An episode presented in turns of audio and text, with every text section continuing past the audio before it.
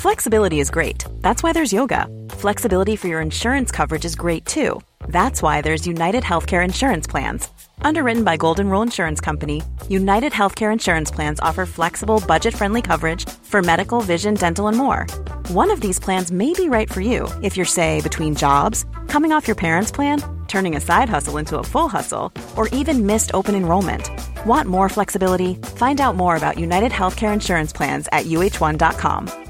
Quality sleep is essential. That's why the Sleep Number Smart Bed is designed for your ever evolving sleep needs. Need a bed that's firmer or softer on either side? Helps you sleep at a comfortable temperature? Sleep Number Smart Beds let you individualize your comfort so you sleep better together. JD Power ranks Sleep Number number 1 in customer satisfaction with mattresses purchased in-store. And now save 40% on the Sleep Number limited edition Smart Bed for a limited time. For JD Power 2023 award information, visit jdpower.com/awards. Only at Sleep Number stores or sleepnumber.com.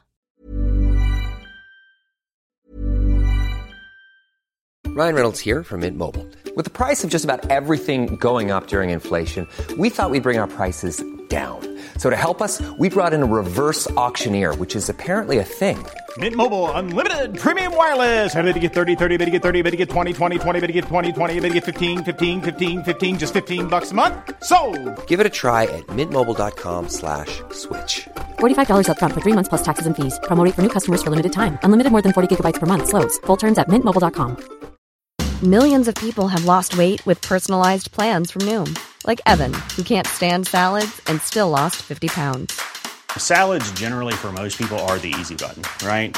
For me, that wasn't an option. I never really was a salad guy. That's just not who I am. But Noom worked for me. Get your personalized plan today at Noom.com. Real Noom user compensated to provide their story. In four weeks, the typical Noom user can expect to lose one to two pounds per week. Individual results may vary. This is Paige, the co-host of Giggly Squad, and I want to tell you about a company that I've been loving, Olive and June. Olive and June gives you everything that you need for a salon quality manicure in one box. And if you break it down, it really comes out to $2 a manicure, which is absolutely insane. It's also so easy to get salon worthy nails at home with Olive and June. The difference between how your nails used to look when you did them yourself and now with the Mani system is a complete game changer. The best thing about Olive and June too is it's a quick dry, dries in about one minute, lasts for five days, and full coverage in up to one to two coats. Visit oliveandjune.com slash perfect Mani 20 for 20% off your first system. That's oliveandjune.com slash perfect Mani 20 for 20% off your first system.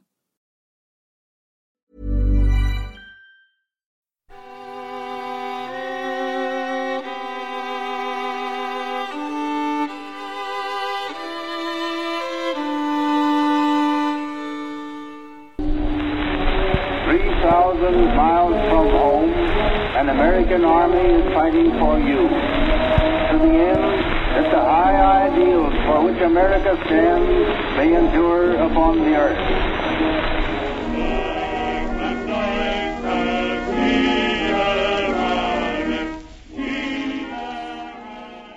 Earnestly entreat my countrymen to pause before they rush Hitler into this revolutionary change, which may well be irretrievable. I know that it is hard for Americans to realize the magnitude of the war in which we are involved. France and Italy, between them, have made West able the Treaty of Versailles, the whole field of international relationships is in perilous confusion. The affairs of the world can be set straight only by the firmest and most determined exhibition of the will to lead and make the right prevail. We're here because we're here, because we're here, because we're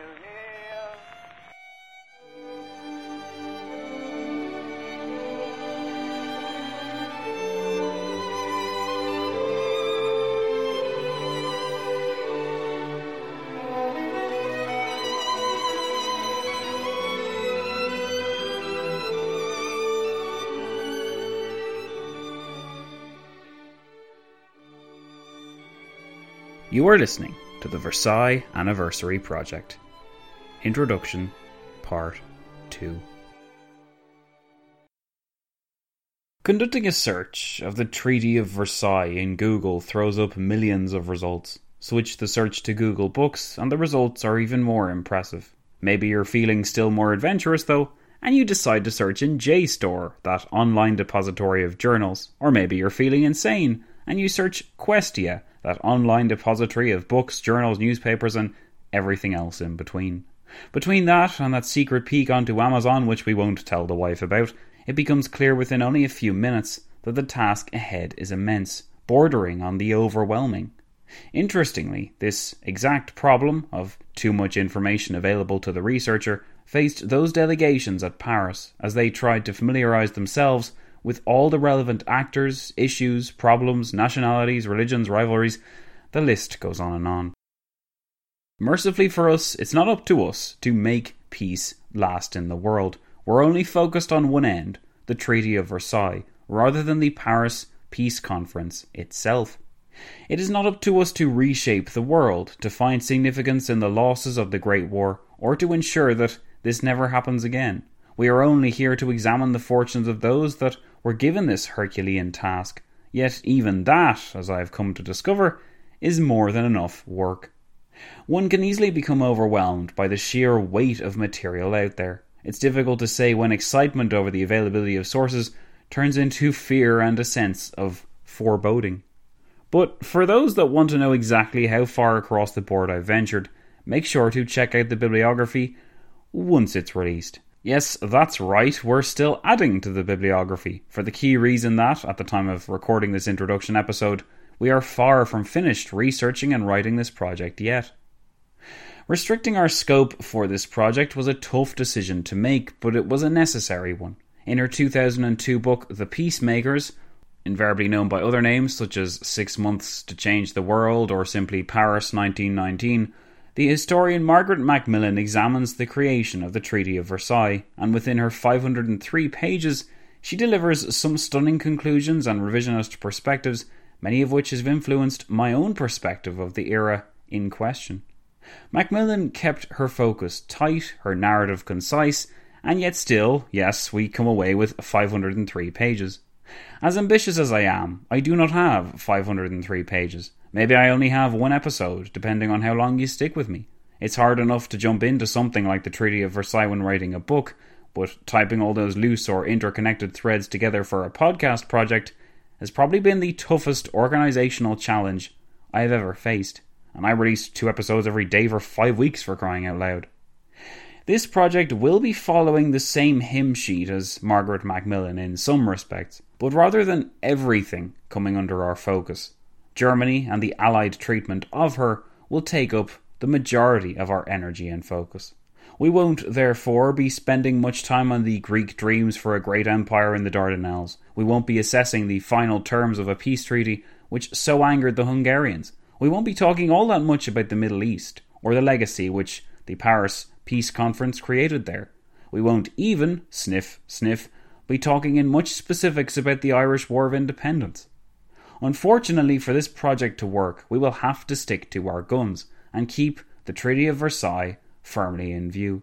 That said, if you will allow me not to investigate everything, we will have sufficient time to deal with all the relevant plot lines that are thrown up. The League of Nations, mandates, German war guilt, French bitterness, Wilsonian idealism, Lloyd George and friends. These are all important points for us, and we will be examining them as we go along. Let's get something clarified straight away, though. The Treaty of Versailles was not the unfair or unmitigated disaster it is often presented as. It was not perfect by any means. There was an awful lot of things that were wrong with it, but there was some things that were right with it as well, and it's far from the total calamity it's often presented as. We'll be trying to explain why the impression, the wholly negative impression of the Treaty of Versailles has stuck, in addition, of course, to what the Treaty of Versailles did well and not so well. As was the case for our July Crisis Anniversary project, my agenda is one of revisionism, and by that, all I mean is that I want to take what you think you know about the treaty and challenge you to think differently. I don't want you to pity the Germans. I want you to understand them and the threat they still pose to European stability in 1919. I want you to appreciate the Allied position and the impossible choices which were presented to the Big Four and then the Big Three. By the end of this project, you will still see the Treaty of Versailles as an imperfect treaty. Nobody would argue otherwise. But you will understand what made it imperfect and why. It was not the case that a vengeful France led the way in an unjust quest to dog pile upon Germany. The Germans had made their bed in many respects by autumn 1918, and like any other power on the losing side of the war, they would have to pay. The fact that they refused to pay, refused to accept that they'd been defeated, and warped the truth about what had actually happened and what had been promised, explains a great deal about why our own understanding of the treaty is in turn so flawed. The Kaiser abdicated, democracy took root, the German army laid down its arms, and for what? Serves them right, some would say. If the German war aims and the German treatment of Russia was anything to go by, then it was only fair that the Germans were treated in the way that they were. In fact, as it is often pointed out, the Germans were treated proportionally better than they had treated the Russians with the Treaty of Brest-Litovsk in spring 1918, or for that matter, than they had wanted to treat the other Western allies.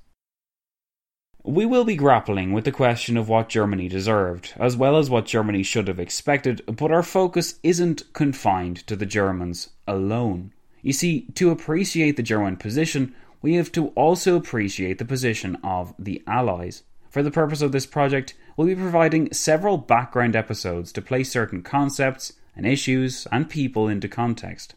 We'll also be providing three profile type pieces on each of the big three Sorry, Italy, but considering the minimal Italian impact on the Versailles Treaty and the clear disparity in military power, economic might, and influence, not to mention war aims, the Italian element is one that we can skirt around without missing too much. That said, as with everything else with this project, we won't be ignoring the Italians altogether. Woodrow Wilson, Georges Clemenceau and David Lloyd George will all have to be placed in the context of their respective regimes. What did each man want at Versailles? What could each man realistically hope to get? And how did his previous experiences in government affect his behaviour during the six months of negotiations? Each of the individuals wanted something, and each had their own story to tell. Almost by default, David Lloyd George will loom into view in this project as the least dynamic or unique of the three men, and considering Lloyd George's political record, that is saying something. Lloyd George was the straight up statesman who managed early on to satisfy British desires. He spent much of the negotiations thereafter balancing Clemenceau against the US president with varying degrees of success.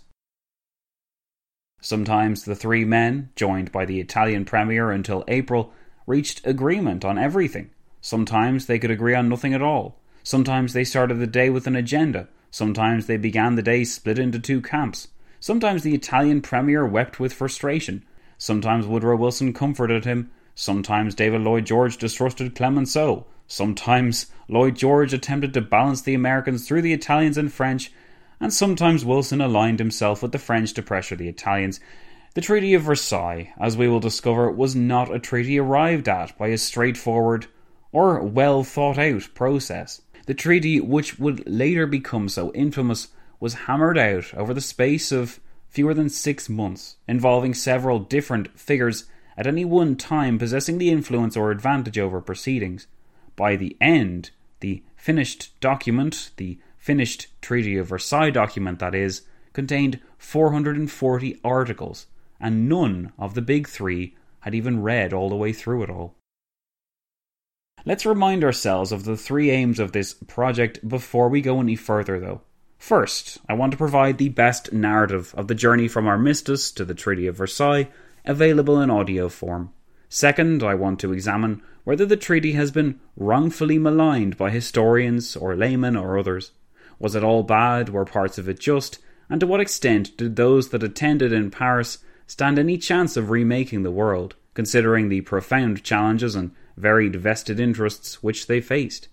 Third, and in line with this, I want to ascertain whether it is truly fair to blame Versailles for everything vile that the 20th century produced, particularly the Second World War. Of course, these three aims blend into one another, and we may well retrace our steps a few times in the quest to satisfactorily answer them. This retracing may well be necessary because the Treaty of Versailles was the end result of an immensely complex process containing several moving parts. My honorary aim, you could call it, is to traverse all of these complexities and create a narrative which isn't only useful but also accessible to all and fun for all to listen to. We have a lot of bloated egos to unravel, a lot of concepts which may be unfamiliar and a lot of institutions which will require explanation. But as I said in the beginning of the July Crisis Anniversary project as well, I promise to do my best to reduce the clutter as we go. All of the scripts for this project will be footnoted and referenced as before and available to patrons at the $2 level and above, and I'll be using this scholarly basis of my project to legitimize it and justify my findings. You won't find any whacked out theories here. Don't worry, those of you that were scared off by the Korean War, Zach Twamley goes back to normal now and he takes off his tinfoil hat. If I hold an opinion or I make a sweeping statement, it's because another historian older than me and with far more knowledge has been there and felt that way first. As before, you know me, guys. I want this project to be academically watertight, but not dry. Academically watertight and not dry these two qualities I've hopefully demonstrated by now in previous projects do not have to follow one another. But how will we achieve such lofty aims? Well, it all comes down to not only the sources, but also the structure. For the next eight months, we won't just be tracing the development of the Treaty of Versailles, which was mostly hammered out in Paris during the Paris Peace Conference, before then being signed in Versailles. We'll also be simulating our July Crisis Anniversary Project formula and releasing several on this day episodes to keep our focus grounded. You've already seen this with the first proper episode, released on the 11th of the 11th to mark the centenary of the signing of the armistice. This is an anniversary project, guys, and since we will only have this opportunity once, I feel it makes sense to mark each of the important stop offs to the signing of the treaty on the 28th of June 1919 or 2019 for us. However, we cannot completely replicate the July Crisis project formula because where that old project spanned six weeks, this one spans eight months, and it contains a great deal more content than before. Because of that, we have to return to the context on occasion, such as in our profile episodes of the Big Three, episodes placing Germany in context, episodes explaining the 14 points, League of Nations, reparations, mandates, Poland, and more. The last thing I want is for people to get left behind in this project, and the best way to avoid that, I believe, is to make sure I give enough background to the most pressing debates of the 1918 19 era. Another challenge, of course, that of not getting bogged down in the background detail while we trace the eight month story. To prevent that from happening, I have divided this project's episodes into two major categories, just to clear everything up. We have On This Day episodes, marked by OTD, and background episodes. For those that just want to get a feel for the special anniversary period, by all means, only tune in to the On This Day episodes. But for those that want more context and to have things fully explained, make sure you track down those background or profile episodes. You'll be easily able to distinguish between the two types of episode in the feed. Basically, if on this day or OTD is not in the episode name, it's a background episode, designed to give you context for the issues at stake. It should be said that within the On This Day episodes, I'll be talking about relevant concepts as though the listener is familiar with them and has listened to those background episodes. So, to avoid confusion and so that I can avoid emails asking me who Woodrow Wilson is, make sure you are fully informed. Presenting this go your own way method of listening to this project is important because something which will become apparent very quickly is that we have a lot of ground to cover, guys. Every week we'll be spitting out as many as three episodes, and when we get to more intense months like May and June, when everyone in Paris rushed to hurry matters along, the release schedule will become still more hectic. I realise that you guys have other podcasts to listen to, and that you cannot always follow along to the letter with what I'm doing here. For that reason, I want to give the option for listeners to tune in to just the main events of the project, so to speak, that being the On This Day episodes, if you want to revel in the Versailles festivities with the rest of us. I should also add that November is a somewhat quiet month for Versailles, since once the armistice is signed, the relevant peace parties spend the next little while gathering themselves up, preparing to move to Paris, and declaring their positions. November and December, in fact, can be seen as the prelude to the actual Paris Peace Conference, which opened on the 18th of January 1919. Thus, we will be using November in particular as the month to familiarise ourselves with the most important people and concepts so that once the release schedule becomes more congested, we will already have a leg up and know what's going on. This means that plugging into the social media outlets, particularly Facebook, becomes very important because I'll be filling Facebook and Twitter with updates and extra pieces on the era as we go along. If you cannot get enough of Zach in your life, make sure and check those mediums out. And of course, you know very well that the links are in the description below, so go and find us. So we'll be having background episodes and on this day episodes in a kind of hybrid of the July Crisis Anniversary project, and I promise to do my best not to go into too many tangents, but as you have probably guessed, this is far from easy. We start the profile episodes with each of the men's careers, and from there it becomes all too easy to delve into the hidden nuances of French parliamentary politics, to investigate the relationship between Woodrow Wilson and the Democratic Party that he shot suddenly to the top of in 1912 or to examine the extent to which David Lloyd George's Welsh nationalism affected his political outlook. But we can't do that, or we'll be here until summer 2029. The profile episodes will ground the character in his era and reveal what made him tick, what ticked him off, and what he hoped to gain from attending Versailles in person. As his career progresses, other issues will loom into focus. The Woodrow Wilson episodes, for instance, deal with the 14 points and the president's ideology in that regard. Georges Clemenceau's episodes remind us that the Franco German rivalry was key to understanding European conflict in the era and why that conflict continued. Lloyd George's profile episodes, surprisingly enough, provide us with a window into the early development of the League of Nations idea, as powers other than the Americans weighed in on it. Other background episodes will serve similar tasks, and before we examine the point when, for example, on this day mandates were first revealed to the attendees of the Paris Peace Conference, we'll be placing mandates in context in an episode, explaining what they did or did not mean for the old colonies, and why the concept came into existence in the first place, that kind of thing. Any major concepts that come up and are revealed on a given day, on this day, you can expect an episode explaining more detail about them before it happens.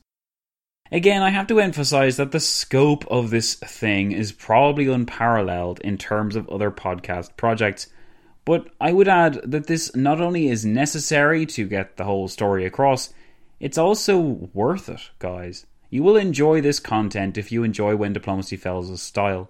You will enjoy this if you got a kick out of the different formula which the July Crisis project used, as I know a great deal of you did.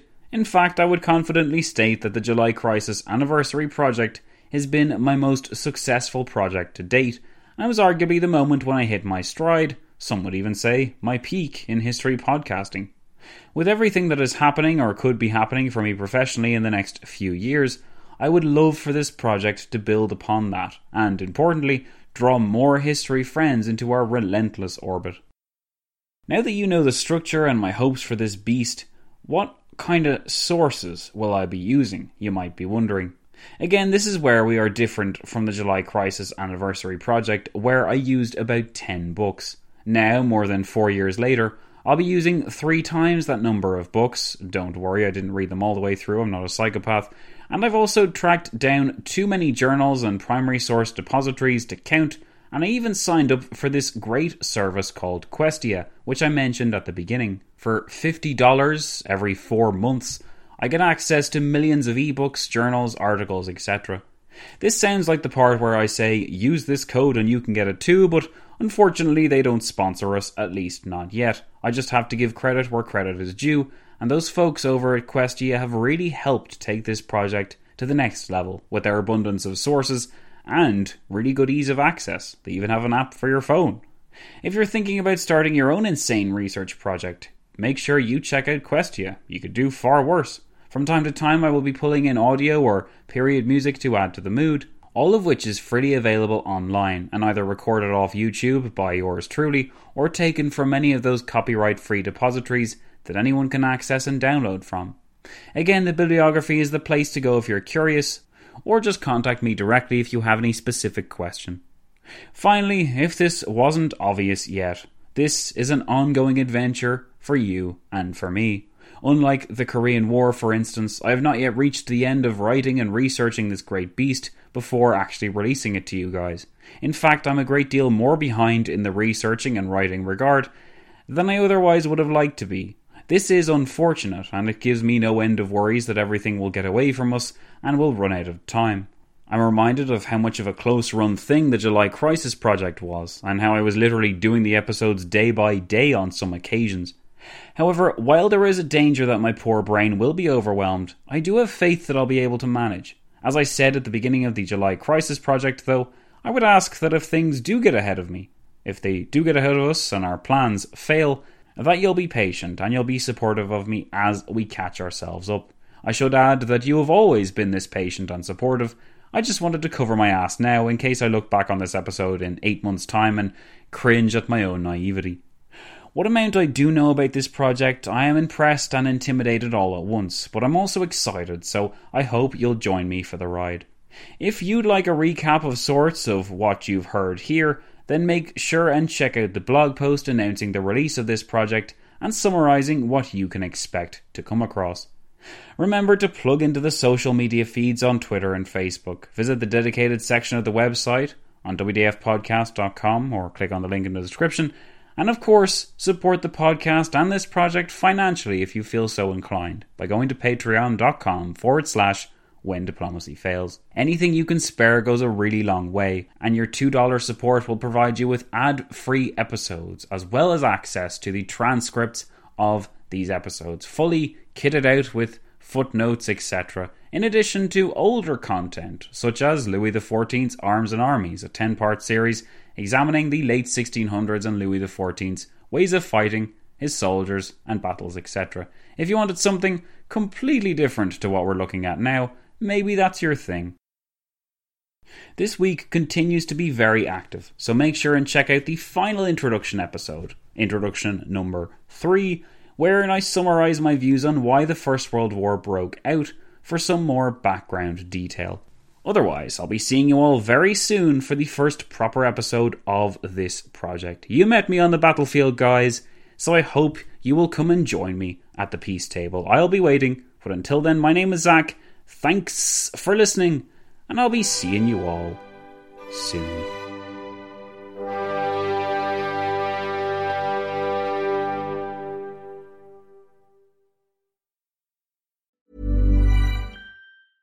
Normally, being a little extra might be a bit much, but not when it comes to healthcare. That's why United Healthcare's Health Protector Guard fixed indemnity insurance plans, underwritten by Golden Rule Insurance Company, supplement your primary plan so you manage out of pocket costs. Learn more at uh1.com. Mom deserves the best, and there's no better place to shop for Mother's Day than Whole Foods Market. They're your destination for unbeatable savings, from premium gifts to show stopping flowers and irresistible desserts. Start by saving 33% with Prime on all body care and candles. Then get a 15 stem bunch of tulips for just $9.99 each with Prime. Round out mom's menu with festive rose, irresistible berry chantilly cake, and more special treats. Come celebrate Mother's Day at Whole Foods Market.